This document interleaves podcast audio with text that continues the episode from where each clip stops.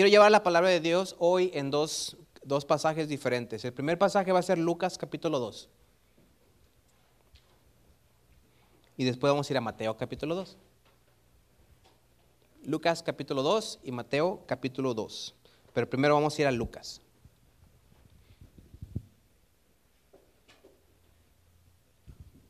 Ya tenemos una pantalla más grandota también ahí. Para ver las letras bien y cantar bien, ¿verdad? Lucas capítulo 2, ¿lo tienes? Amén.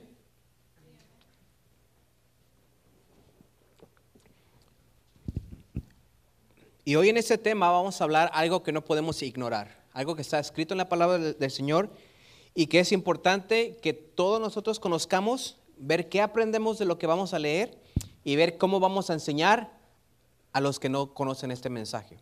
Recuerda que toda la palabra que recibimos es para nosotros, pero no para guardarla, sino para qué?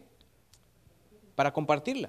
Si no, vamos a, ponernos así bien cabezones de la palabra y no vamos a compartir nada. Pero hoy vamos a leer Lucas capítulo 2, versículo 1, y dice de esta manera. Vamos a leer hasta el versículo 20. Dice, y aconteció en aquellos días que se promulgó un edicto de parte de Augusto César, que todo el mundo fuese empadronado. Este primer censo se hizo siendo Sirenio gobernador de Siria. E iban todos para ser empadronados, cada uno a su ciudad. Y José subió de Galilea, de la ciudad de Nazaret, a Judea, a la ciudad de David, que se llama, ¿cómo se llama? Belén, por cuanto era de la casa y familia de David, para ser empadronado con María su mujer, desposada con él, la cual estaba encinta. Y aconteció que estando ellos allí, se cumplieron los días de su alumbramiento, y dio a luz a su hijo primogénito, y lo envolvió en pañales y lo acostó en un pesebre, porque no había lugar para ellos en el mesón. Versículo 8. Había pastores en la misma región que velaban y guardaban las vigilias de la noche sobre su rebaño. Y he aquí, se les presentó un ángel del Señor, y la gloria del Señor los rodeó de resplandor, y tuvieron que gran temor. Pero el ángel les dijo, ¿qué les dijo el ángel? No temáis, porque he aquí os doy, ¿qué da? Nuevas de gran gozo, que será para todo el pueblo, que os ha nacido hoy en la ciudad de David un Salvador que es Cristo el Señor. Esto os servirá de señal, hallaréis al niño envuelto en pañales, acostado en un pesebre. Y repentinamente apareció con el ángel una multitud de las huestes celestiales que alababan a Dios y decían, Gloria a Dios en las alturas y en la tierra paz, buena voluntad para con los hombres. Sucedió que cuando los ángeles se fueron de ellos al cielo, los pastores se, dijeron unos a otros, pasemos pues hasta Belén y veamos esto que ha sucedido y que el Señor nos ha manifestado. Vinieron pues apresuradamente y hallaron a María y a José y al niño acostado en el pesebre. Y al verlo, dieron a conocer lo que se les había dicho acerca del niño. Y todos los que oyeron se maravillaron de lo que los pastores les decían. Pero María guardaba todas estas cosas, meditándolas en su corazón. Y volviendo los pastores, glorificando y alabando a Dios por todas las cosas que habían oído y visto, como se les había dicho. Vamos a ir ahora a Mateo capítulo 2. Esta es la historia de lo que acabamos de leer de los pastores que fueron avisados por los ángeles que había nacido hoy el quién? El Salvador. Y ahora vamos a ir a Mateo 2, donde Mateo nos da otra explicación acerca del nacimiento de Jesús. ¿Lo tienes? Dice, cuando Jesús nació en Belén de Judea, en días del rey Herodes, vinieron del oriente a Jerusalén unos magos, diciendo, ¿dónde está el rey de los judíos que ha nacido? Porque su estrella hemos visto en el oriente y venimos a qué? Adorarle. Oyendo esto, el rey Herodes se turbó y toda Jerusalén con él.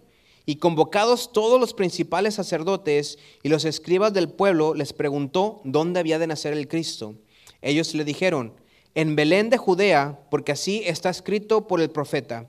Y tú, Belén de la tierra de Judá, no eres la más pequeña entre los príncipes de Judá, porque de ti saldrá un guiador que apacentará a mi pueblo Israel. Entonces Herodes, llamando en secreto a los magos, indagó de ellos diligentemente el tiempo de la aparición de la estrella. Y enviándolos a Belén, dijo, id allá y averiguad con diligencia acerca del niño, y cuando le halléis, hacedmelo saber, para que yo también vaya y le adore. Ellos, habiendo oído al rey, se fueron, y aquí la estrella que habían visto en el oriente iba delante de ellos, hasta que llegando se detuvo sobre donde estaba el niño, y al ver la estrella se regocijaron con qué hermano? Con muy grande gozo, y al entrar en la casa vieron al niño con su madre María, y postrándose, ¿qué dice? Lo adoraron, y abriendo sus tesoros le ofrecieron presentes o regalos, oro, incienso y qué?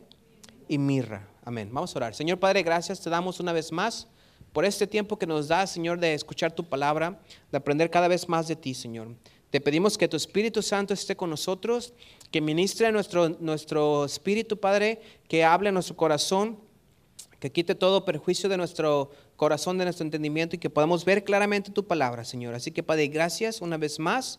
Gracias por el tiempo de alabanza, gracias por los niños que están allá cantando, ah, también teniendo su clase, Señor. Por aquellos que no han venido, Señor, que tú bendigas sus, el lugar donde estén, bendice sus familias, Padre, suple todo lo necesario. Aquellos que se conectan por el Internet, que también, Padre, tu Espíritu esté con ellos, Señor Jesús, hablando a nuestros corazones, a sus corazones, Padre. Gracias, te pido que me uses como un instrumento tuyo y que pueda hablar tu palabra y no mi entendimiento. En el nombre de Jesús, amén. Amén, hermano. Tenemos aquí dos historias, la de los pastores y la de los quién? De los magos. Los pastores llegaron a Jesús cuando, cuando él estaba en el pesebre, pero los magos no llegaron el día que nació Jesús. Los magos llegaron tiempo después, años después, ya cuando Jesús era un, niño. Unos dicen que entre dos y tres o quizá cuatro años.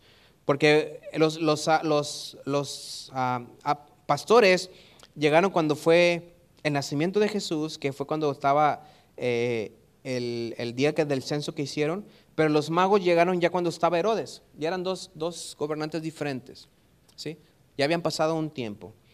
En lo que quiero conectar con estas dos historias, estos dos puntos de vista que nos da la Biblia acerca del nacimiento de Jesús, es para ver qué aprendemos acerca de esto. Porque como cristianos debemos de aprender. Y el nacimiento de, de Cristo, hermano, en primer lugar representa cuatro cosas esperanza, paz, amor y alegría. Esto es lo que representa el nacimiento de Jesús a la humanidad. En Lucas capítulo 2, versículo 11, vemos que representa la salvación. Dice que os ha nacido hoy en la ciudad de David un Salvador, que es Cristo el Señor, la esperanza.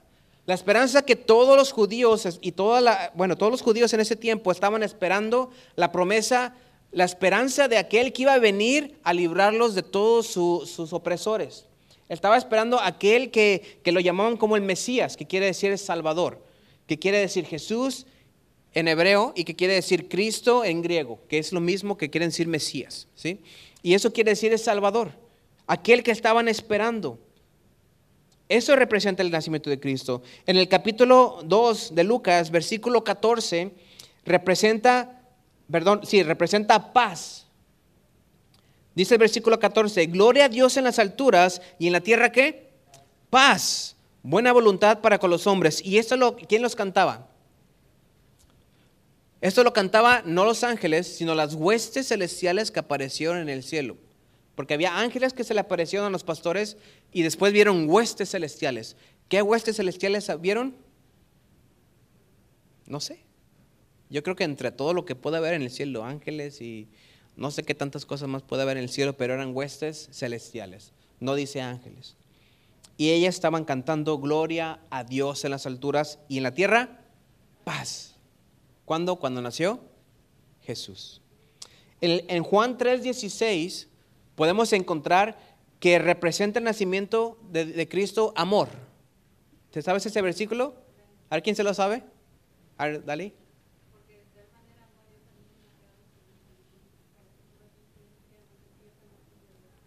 Bien, un premio para Dalila. Dani. Porque de tal manera, ¿qué dice? Amó Dios a quién?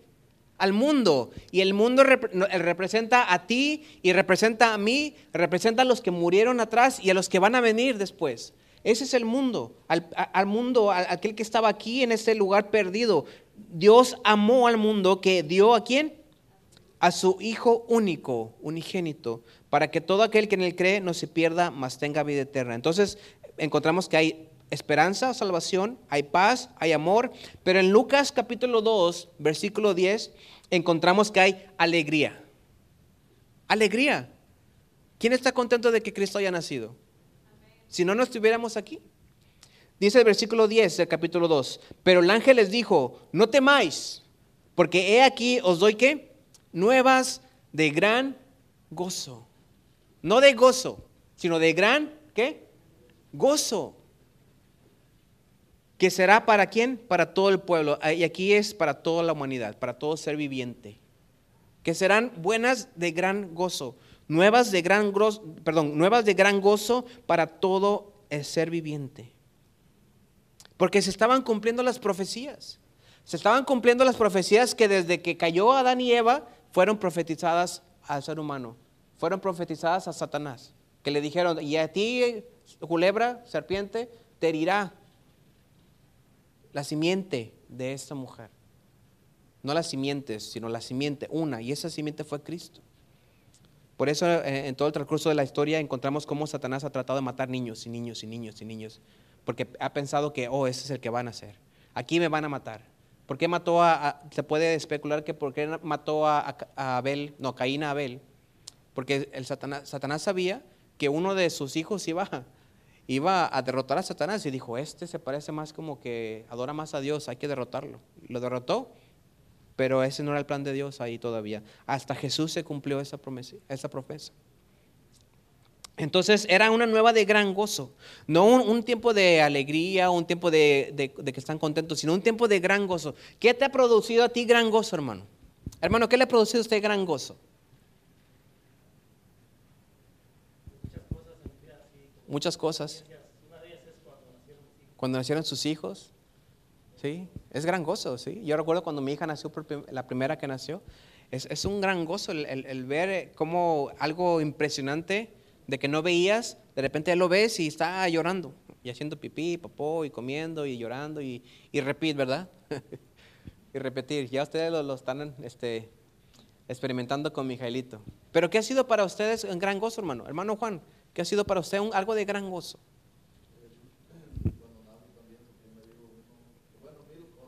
Hay muchas cosas, ¿verdad? Dice Juanito que sí, no, no se gozó cuando nació Juanito también. Sí, ¿verdad? sí. Sí. Hay muchas cosas que, ahorita en la actualidad nos dan gran gozo, ¿sí? Pero yo creo que ha habido ocasiones que nos han causado algo más grande que gozo. ¿sí? O quizá todavía no lo tienes, pero quizá va a llegar en algún momento. En la palabra en inglés dice behold. ¿sí? Ayer estuvimos en un, en un evento de la iglesia y me gustó mucho cómo usaron esa, esa palabra de behold, ¿sí? que es como, wow, ha nacido el Salvador. O sea, ha nacido aquel por el cual estábamos esperando por muchas generaciones y de repente lo estoy viendo. Allí está, vayan y gócense. ¿Me, captan la, idea? Entonces, eso les dijo e, el ángel, no temas, sino que gócense en gran manera. Hubo gran gozo, celebración y adoración por el nacimiento de Cristo, mis hermanos. Fíjate, Juan el Bautista en el, capítulo, en el libro de Lucas, capítulo 1, 44. ¿Sabes quién es Juan el Bautista? Era primo de Jesús. Y él fue concebido seis meses antes de Jesús.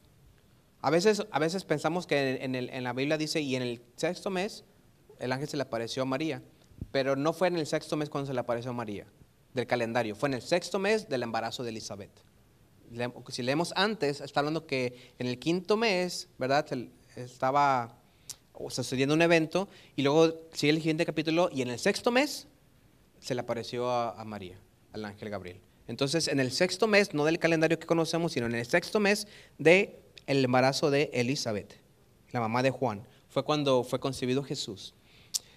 Y bueno, ese Juan el Bautista tuvo sus, profecías de, él y todo, y no vamos a hablar mucho de él, sino que fue con Cristo.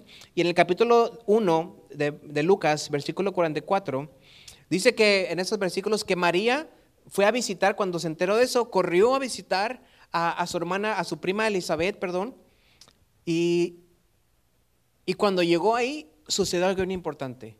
A Juan el Bautista se le había profetizado que iba a ser lleno del Espíritu Santo y que iba a tener el espíritu de Elías y que iba a preparar el camino del Mesías. A eso fue lo que se le dijo a él. Y la Biblia dice que cuando María llegó con Elizabeth, en cuanto ella abrió, la boca, que dijo hola o, shalom, o lo que haya dicho en ese tiempo, en ese momento dice la palabra de Dios que Elizabeth fue llena del Espíritu Santo y su vientre comenzó a brincar de alegría y de emoción. Porque el, vientre de, de, Elizabeth, que era Juan el Bautista, al solamente escuchar que estaba Jesús ahí, hubo alegría, hubo emoción. Y ese es un versículo, hermano, que, que muchos que están en, contra de, la vida no quieren tener en cuenta. Los que matan bebés, aquellos que, están a, contra a, favor del aborto, que un bebé adentro del estómago no puede sentir ni escuchar. Aquí en la Biblia le encontramos de que sí puede sentir y escuchar y, se, está escrito allí. Entonces este Juan brincó de emoción porque fue lleno del Espíritu en cuanto sintió la presencia de Jesús en ese lugar y lo escuchó. Fue lleno y se cumplió las profecías en él. Pero hubo alegría, hubo alegría por María, hubo alegría por Elizabeth. Y de hecho Elizabeth le dijo, bendita eres tú, porque fuiste escogida entre todas por Dios. No, no que para ponerla en un lugar más especial que, que a Jesús, sino que fue la que encontró gracia delante de Jesús. Y aparte venía de todo el linaje de, David, tenía que ser alguien de ese linaje para cumplirse las profecías. Y bueno, hubo fiesta con Juan. También en Lucas capítulo 2, versículo 13, que leímos hace ratito, hubo gran gozo y celebración por las multitudes de las huestes celestiales que aparecieron allí. Dice, repentinamente apareció con el ángel una multitud de, de las huestes celestiales que alababan a Dios y decían, gloria a Dios en las alturas y en la tierra paz. Estaban contentos, emocionados, felices de que estaban viendo por fin la salvación para el mundo. Me imagino que Dios estaba contentísimo y por eso los ángeles se contentaban con él. ¿Te ha pasado cuando estás en un trabajo y tienes tu jefe y de repente ves a tu jefe todo enojado que va a visitarte? ¿Cómo te sientes? Mal, ¿verdad? No quieres ni hablar porque dices, el jefe está como que en una mala no quiero ni pedirle permiso para faltar el día siguiente, ¿verdad? Porque ahorita me va, ahorita pues se pone una pila, ¿no? Pero ¿qué pasa cuando lo ves todo contento? Que hasta platica contigo y te dice algo. Se contagia esa alegría, ¿no? Entonces tú te, alegras también. Y llegas a tu casa contento. Bueno, si ponemos en este caso a Dios como el jefe y los ángeles como sus trabajadores, pues al hecho de ver a, Dios contento, los ángeles estaban regocijándose también. Porque era algo, era algo que estaba escrito por muchas generaciones atrás. También los pastores, en Lucas capítulo 2, versículo 20, dice, volvieron los pastores glorificando y alabando a Dios por todas las cosas que habían oído y visto como se les había dicho. Estaban glorificando y alabando a Dios. Y también en Mateo 2.10 encontramos que los magos también celebran y adoran el nacimiento de Cristo. Y al ver la estrella se regocijaron con muy grande gozo.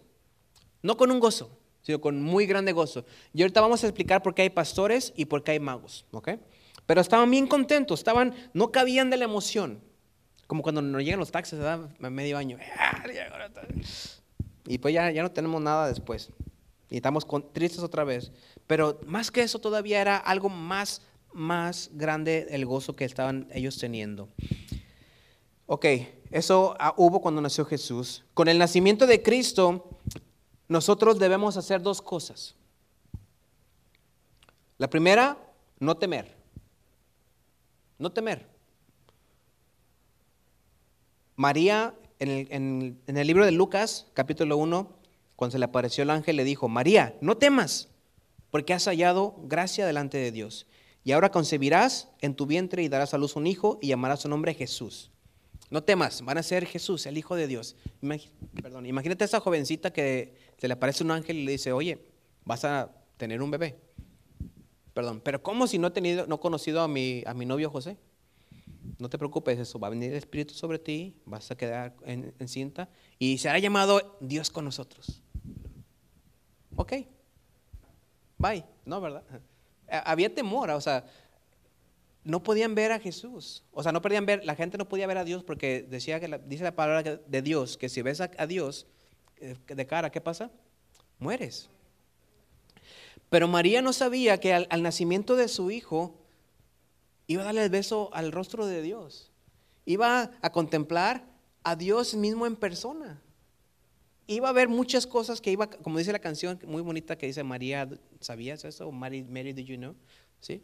Que dice, ¿sabías que tu hijo iba a caminar sobre el agua? ¿Sabías que tu hijo iba a sanar enfermos? ¿Sabías que, ¿Sabías que tu hijo iba a ser aquel que cumpliera las profecías de que los ciegos, se los ciegos verán, los cojos se levantarán, el mudo hablará y todos glorificarán a Dios? Era él, el que estaba ahí en sus brazos, todo indefenso, todo, todo tiernito, bebecito, ¿verdad? Ahí. ¿A quién se le toca abrazar un bebecito así ahorita? ¿Sí? Qué tiernos son. Y el ángel dijo, no temas. A los pastores también le dijo, el ángel del Señor le dijo, no temas, porque aquí os doy nuevas de gran gozo. Ya lo leímos eso. Pero María, los pastores y más personas se les dijo, no temas. También a José se le dijo, no temas.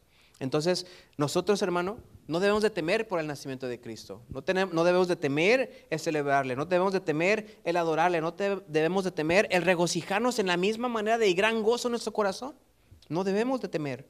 Y también como número dos, que debemos hacer con el nacimiento de Cristo, es glorificar a Dios. O glorificar a Cristo también. En Lucas capítulo 2, versículo 20 dice que volvieron los pastores glorificando y alabando a quién? A Dios por todas las cosas que habían oído y visto. Dios, Dios dio a su Hijo Jesús como un regalo de amor para nosotros, que no lo merecíamos, porque siendo aún pecadores, Cristo murió por nosotros, un regalo de amor. Y ese regalo de amor,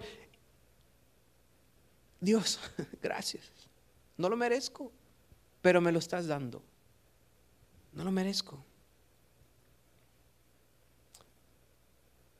También más adelante en el libro de Lucas, capítulo 2, versículo 25, había un hombre que se llamaba Simeón. Y Simeón era un hombre justo y recto delante de Dios también. Justo y piadoso, perdón. Dice versículo 25, y aquí había en Jerusalén un hombre llamado Simeón, y este hombre justo y piadoso esperaba la consolación de Israel, esperaba que el cumplimiento de la promesa del Mesías, él lo estaba esperando, y el Espíritu Santo estaba sobre él, y le había sido revelado por el Espíritu Santo que no vería la muerte antes que viese al ungido del Señor. Ya el Espíritu Santo le había dicho, sabes que no te vas a morir porque tú vas a ver el cumplimiento de todas las profecías.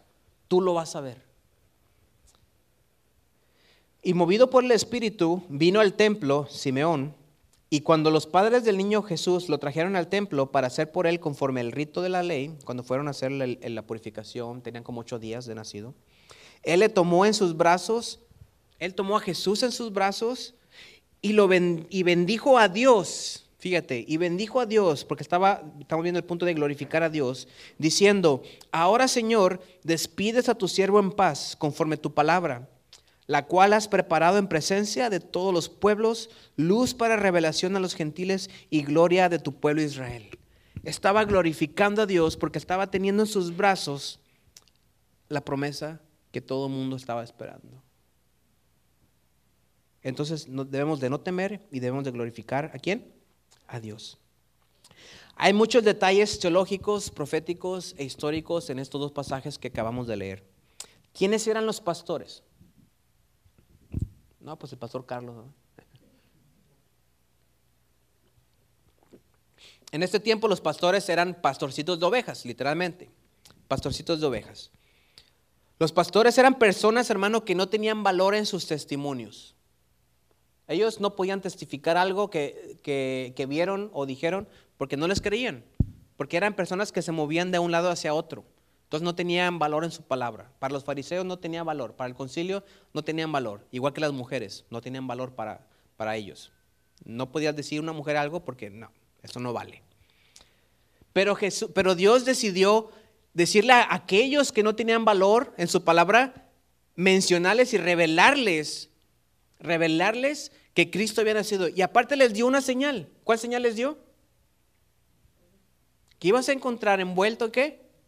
En pañales, acostado en un pesebre. Dices, bueno, pues es lo que es la Navidad, ¿verdad? Lo que vemos siempre. Pero eso, hermano, es algo teológico bien grande, que solamente los pastores podían entender con esa señal. ¿Por qué Belén?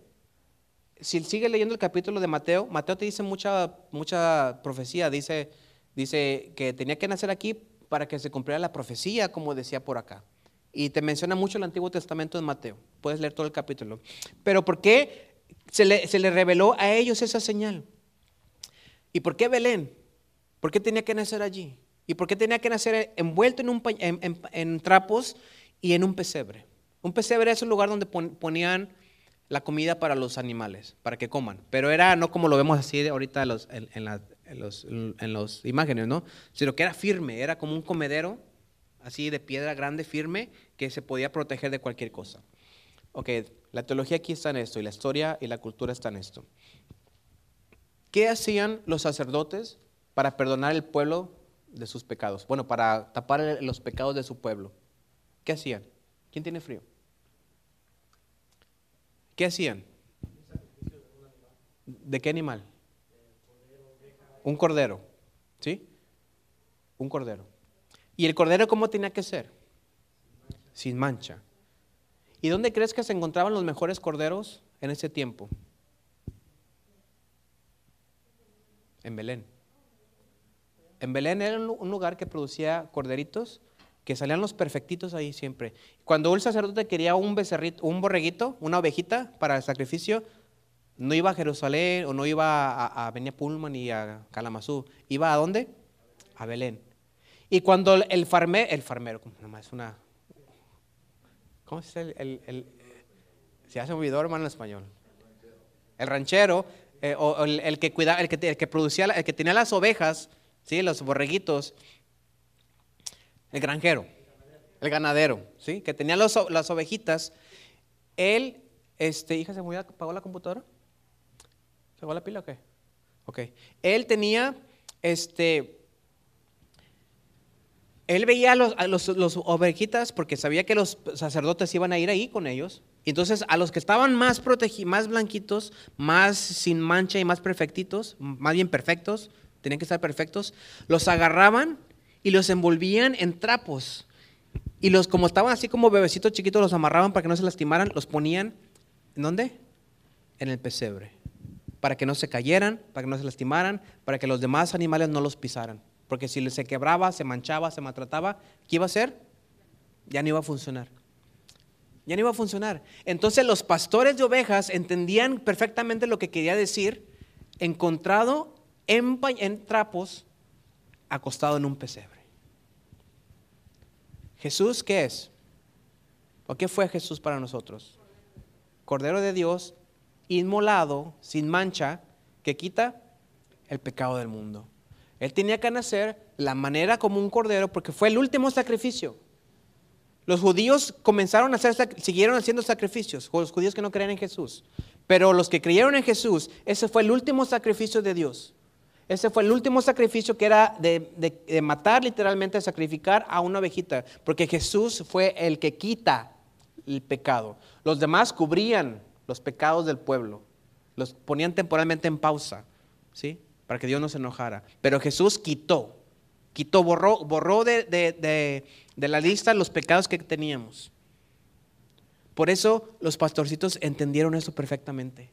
Esa era la señal que, queremos saber. El, Cordero perfecto. Por eso se regocijaron en gran gozo, porque por fin había nacido alguien. Y no solamente alguien, sino aquel que estaba esperado por todas las naciones. Y sabían que de esa manera era el perfecto, la oveja perfecta.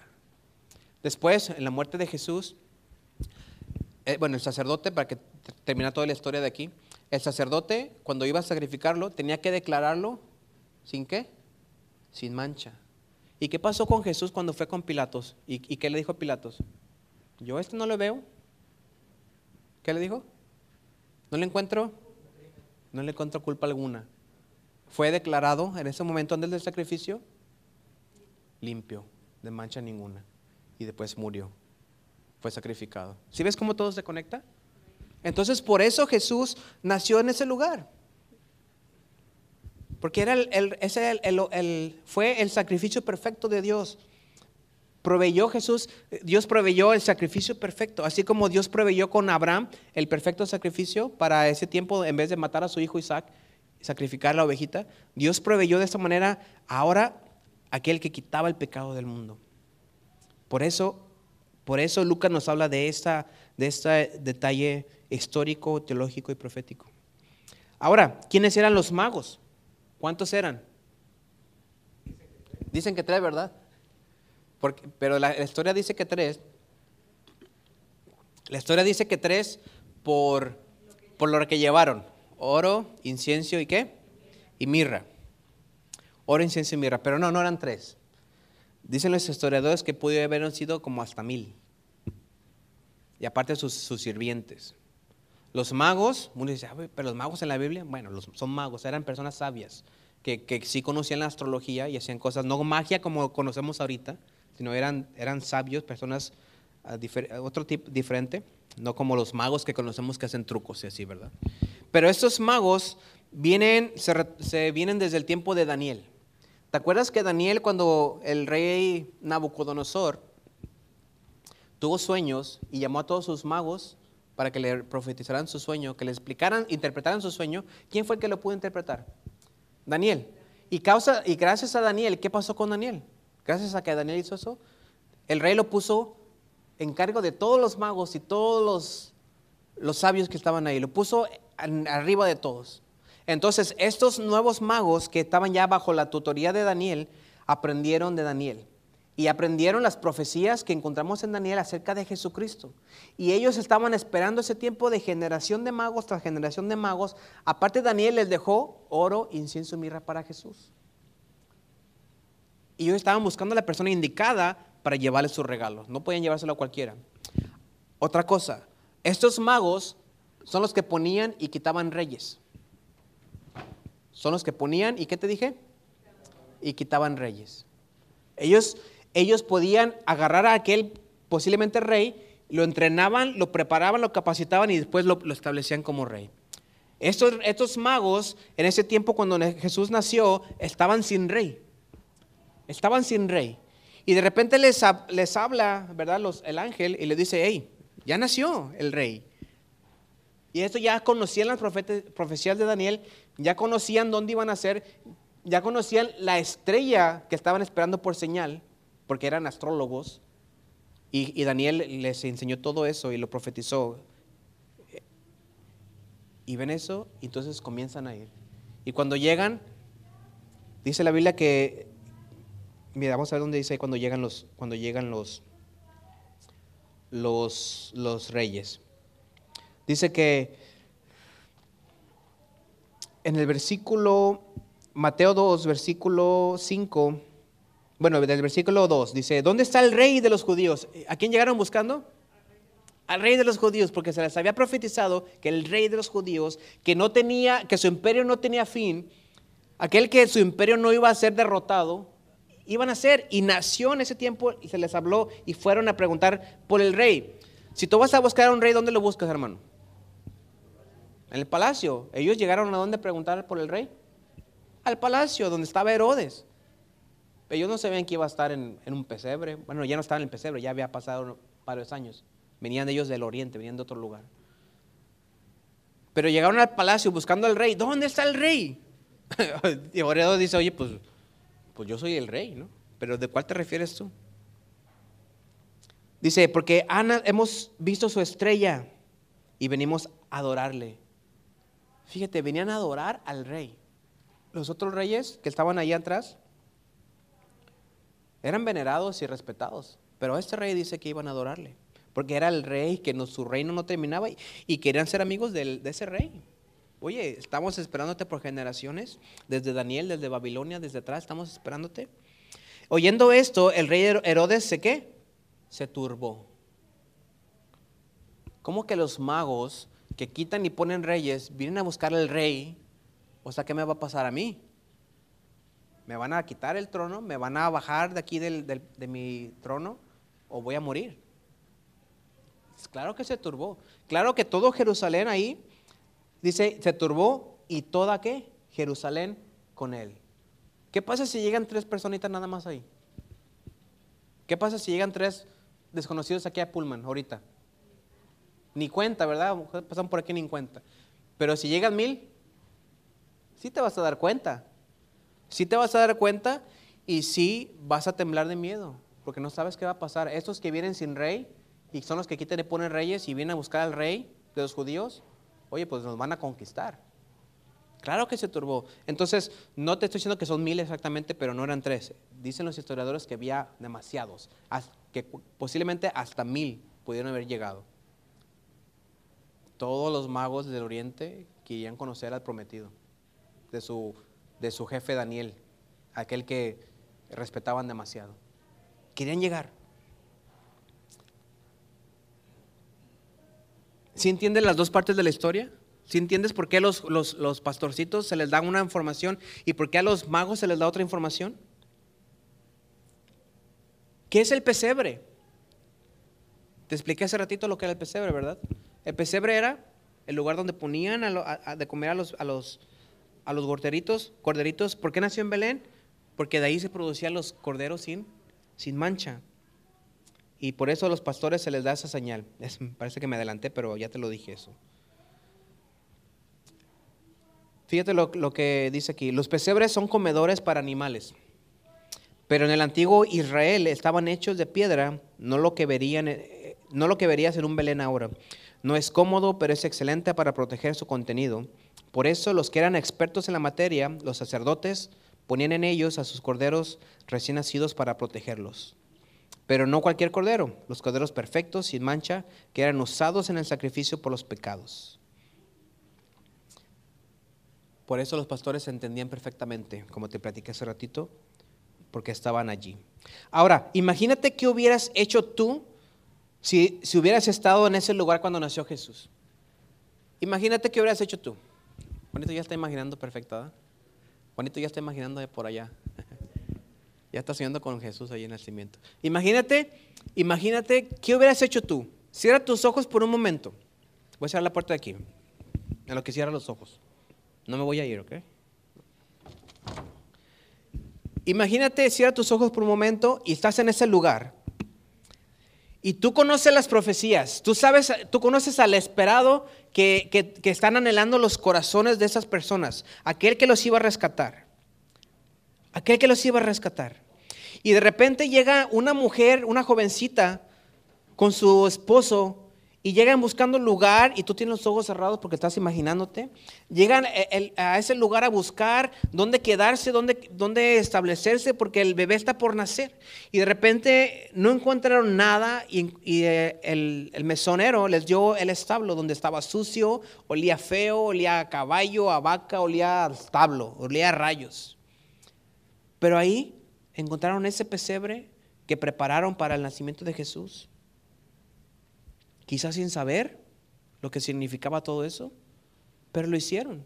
El Espíritu Santo los puso en su corazón eso. Y tú estás ahí viendo, viendo todo lo que está pasando, estás viendo cómo están limpiando, ahí con las palas, están limpiando los desechos de los animales, están limpiando lo, lo, que estaba tirado, preparándolo, secándolo. Y de repente la mujer entra en labor de parto. Y tú estás ahí viendo cómo están sufriendo, está llorando, está gritando porque es un dolor de parto que está por nacer un bebé. Y de repente escuchas el llanto del bebé. Escuchas llorar a ese bebé que todos están esperando. Y ese llanto del bebé no es como cualquier otro llanto del bebé, de otro bebé, sino que ese llanto de ese bebé están viendo la esperanza cumplida para los seres humanos. Están viendo la paz que está trayendo ese bebé. Están viendo la salvación. Están viendo todas las profecías cumplidas. Están siendo parte de ese milagro de Dios, de ese regalo tan grande que muchos profetas en el pasado profetizaron y no vieron. Pero estos aquí presentes en el establo sí vieron. Y se llenaron de gran gozo y brincaron y, gritaron y daban gloria a Dios en las alturas. Porque están escuchando el llanto que representa todo lo que acabamos de ver. ¿Qué harías tú? ¿Qué harías tú en ese momento? Mira, en ese tiempo hubo dos tipos de personas. Puedes abrir tus ojos. Hubo dos tipos de personas en ese tiempo. Los que le recibieron y los que le rechazaron. Los que le recibieron, le adoraron, le contemplaron, le admiraron, dieron gloria a Dios. Los que le rechazaron terminaron matándole. ¿De qué tipo de persona eres tú? ¿De los que lo rechazan o de los que le reciben? De aquellos de que su corazón se llena de gran gozo solamente al escuchar de que Jesús vive. Aquellos de que se llenan de gozo nada más al escuchar de que Jesús nació y vino a este mundo y, y Dios mismo se hizo hombre y dejó su trono y se humilló para nacer en esta tierra, en este mundo pecaminoso, para cumplir la ley, para darnos la salvación a través de su muerte. ¿No te llena de gozo eso?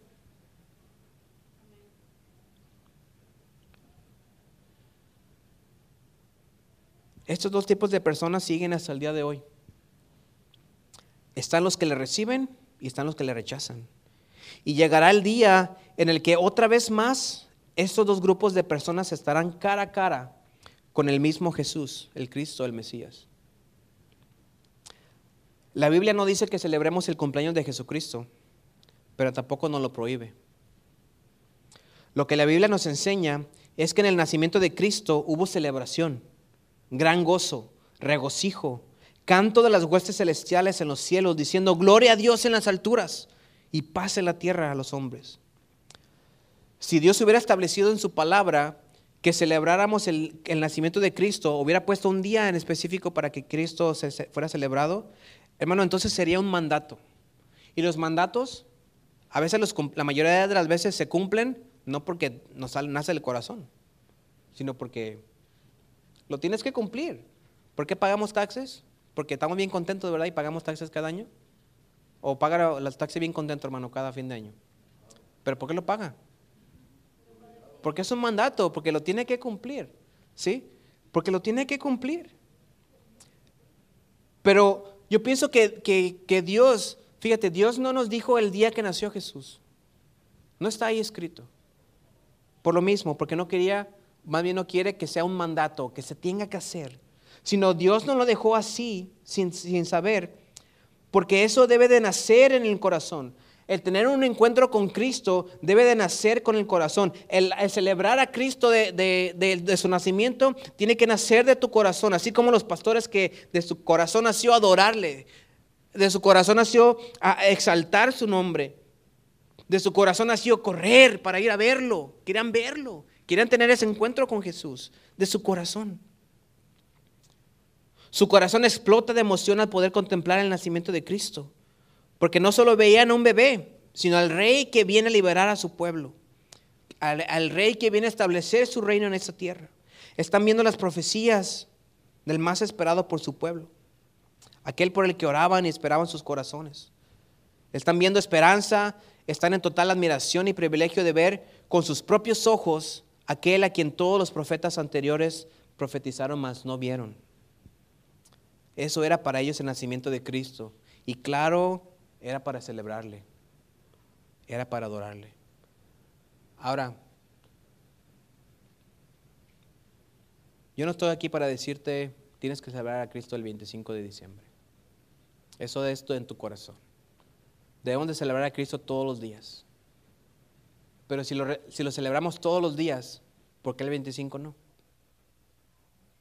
¿Por qué lo vamos a quitar de celebrarlo el 25? No estoy aquí para decirte que, es el, que tú hagas algo grande, que hagas algo que no quieres hacer, porque eso nace de dónde, hermano? Del corazón. Estoy aquí para enseñarte lo que quiere decir el nacimiento de Cristo. Porque sin el nacimiento de Cristo no hay Navidad.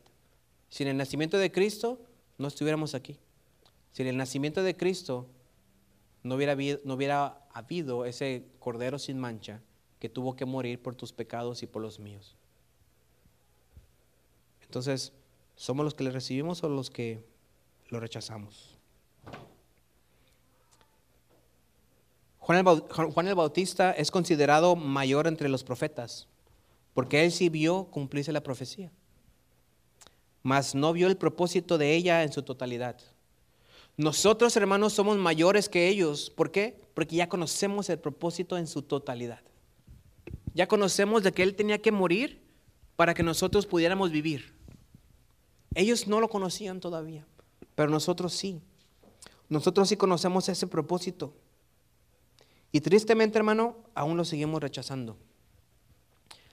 Lo seguimos rechazando, nos seguimos peleando y hasta tratar de callarlo para que el mundo no se entere, poniendo argumentos de paganismo, idolatría y como cristianos tratando de ocultar a la verdad. Hermano, la verdad no es una cosa. La verdad es una persona. ¿Y quién es esa persona? ¿Quién es? Cristo. Y conocerás la verdad y la verdad os hará libres. La verdad no es una cosa. La verdad es una qué? Persona. Y esa persona es Cristo. Por eso cuando dicen, ¿y cuál es la verdad? Cristo. Hermano, no, no nos callemos, enseñemos lo que Cristo nos da con su nacimiento, lo que nos enseña con su nacimiento. Está en la Biblia. ¿Dónde lo leímos todo esto? En la Biblia, ¿verdad? ¿O lo leímos de otro libro que no conocemos? ¿Y debemos de callarlo y, esconderlo? No, debemos demostrarle al mundo la verdadera Navidad, el verdadero nacimiento de Cristo, el verdadero propósito y significado que nos enseña su nacimiento. Y claro, alegrarnos y regocijarnos porque, hermano, es un nacimiento. La palabra de Dios dice que cuando uno se arrepiente es porque alguien nació nuevo, ¿verdad? ¿Y qué pasa cuando esa persona nace nueva? ¿Qué hay en el cielo? Hay fiesta y hay regocijo por uno que se arrepiente.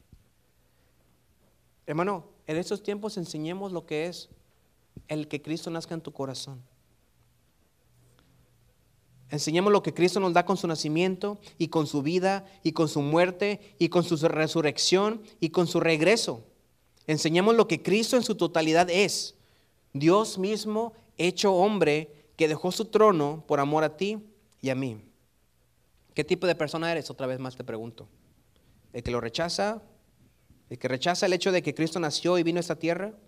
¿O eres aquel que se goza y adora y glorifica al Padre por tan bello regalo de amor que nos dio con el nacimiento de Jesús? Hoy es el día, hermano. Hoy es el día de que tú decidas en qué grupo quieres estar. Hoy es el día en el que si no has recibido ese regalo de parte de Dios, lo recibas hoy. Hoy es el día que Jesús nazca en tu corazón. Sin Cristo no hay Navidad. Y sin Cristo no hay nuevo nacimiento. Y sin Cristo no hay salvación, ni esperanza, ni paz, ni alegría. Sin Cristo no hay vida. Hermano, recibe hoy la vida que solo Cristo te da y pídele a Cristo que nazca hoy en ti. Andrea, ¿puedes hablar a tu mami, hija, por favor? Hoy te quiero preguntar ya para terminar con esto. Quizás tú no has recibido a Cristo en tu corazón. Quizá Cristo no ha nacido en tu corazón todavía. Quizá lo has escuchado, lo has entendido de alguna manera, pero no es suficiente. Tiene que nacer en tu corazón. Si hay alguien aquí, hermano, que dice, ¿sabes qué? Yo siento que Cristo no ha nacido en mi corazón, como que no lo, he recibido. Y si tú quieres levantar tu mano hoy y decir, yo quiero recibirlo, estamos aquí en el momento. Quizá tú dices, ¿sabes qué? Yo sí creí en Cristo, pero lo empecé a rechazar, lo empecé a ponerme argumentos en mi mente y empecé, en vez de adorarlo, a, rechazarlo. Pues estamos aquí para pedirle perdón. Entonces, si tú quieres recibir a Cristo en tu corazón, ¿por qué no te pones de pie esta noche? Si tú quieres pedirle perdón a Cristo y decir, Señor, ya no te voy a rechazar, sino que te voy a adorar y celebrar todos los días de mi vida. No un día en especial, sino todos los días se van a ser especiales. También ponte de pie, vamos a orar.